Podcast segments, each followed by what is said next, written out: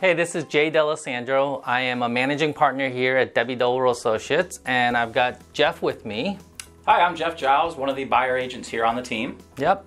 And you see, this time of the year, you can't figure out whether you should be wearing a sweater or short sleeves sleeve. because one day it's cool and starting to get cold, the other day it's almost 80 degrees.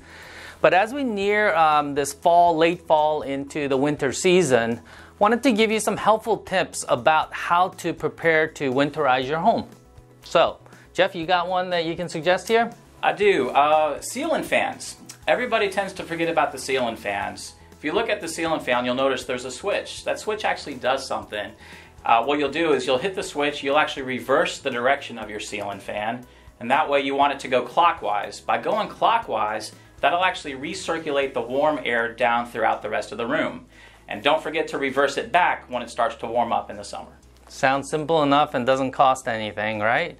So, what about you were telling me something about furnace filter or getting a checkup on that too? Exactly. Yeah. One of uh, one of the things that everybody tends to forget about is the furnace filter. Most filters are designed to be uh, thrown away after about a month. Uh, a dirty filter restricts the airflow and reduces the efficiency of your system. And in extreme cases, can actually start a fire. So don't forget to check your uh, furnace air filter once a month throughout the winter. Yeah, so once a, once a month is a really good key. So I've got a couple of suggestions that I've learned over the years is that, um, you know, home maintenance, if you take care of some things that, that are preventive, it can save you a lot of problems later. So, um, you know, cleaning the leaves out of the gutters is really important. And um, I- know you may want to do it yourself, but please, if, if you're climbing up high on a ladder or if you have to go up two stories, hire a company.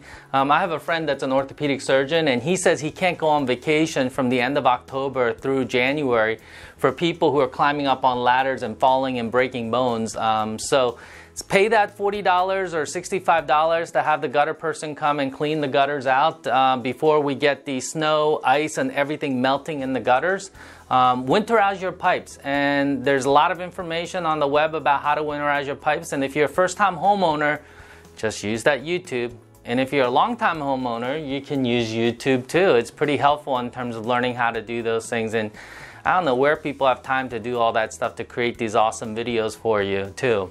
So, also some other helpful hints in terms of getting ready for the winter too is if you're switching gears and you're thinking about hey selling in that early part of the year because there are no houses on the market and uh, buyers are out there January, February, and March, there's some things that you can do in the fall to prepare on the exterior. So, for example, power washing the exterior of the house because you can't do that in January, February, and nobody wants to do that for you. So do it now while the weather is a little warm, get the siding looking good. If your deck needs to be resealed, it's a great time to do it when things have cooled off a little bit and before you get into the freezing weather to take care of the outside so that you have some flexibility if you're getting things ready. So, uh, advice on two different things here. One is getting ready for winter to winterize your house, but also if you're thinking of getting ready to sell early part of next year, just some helpful hints of doing some things on the exterior to get ready for the next selling season too.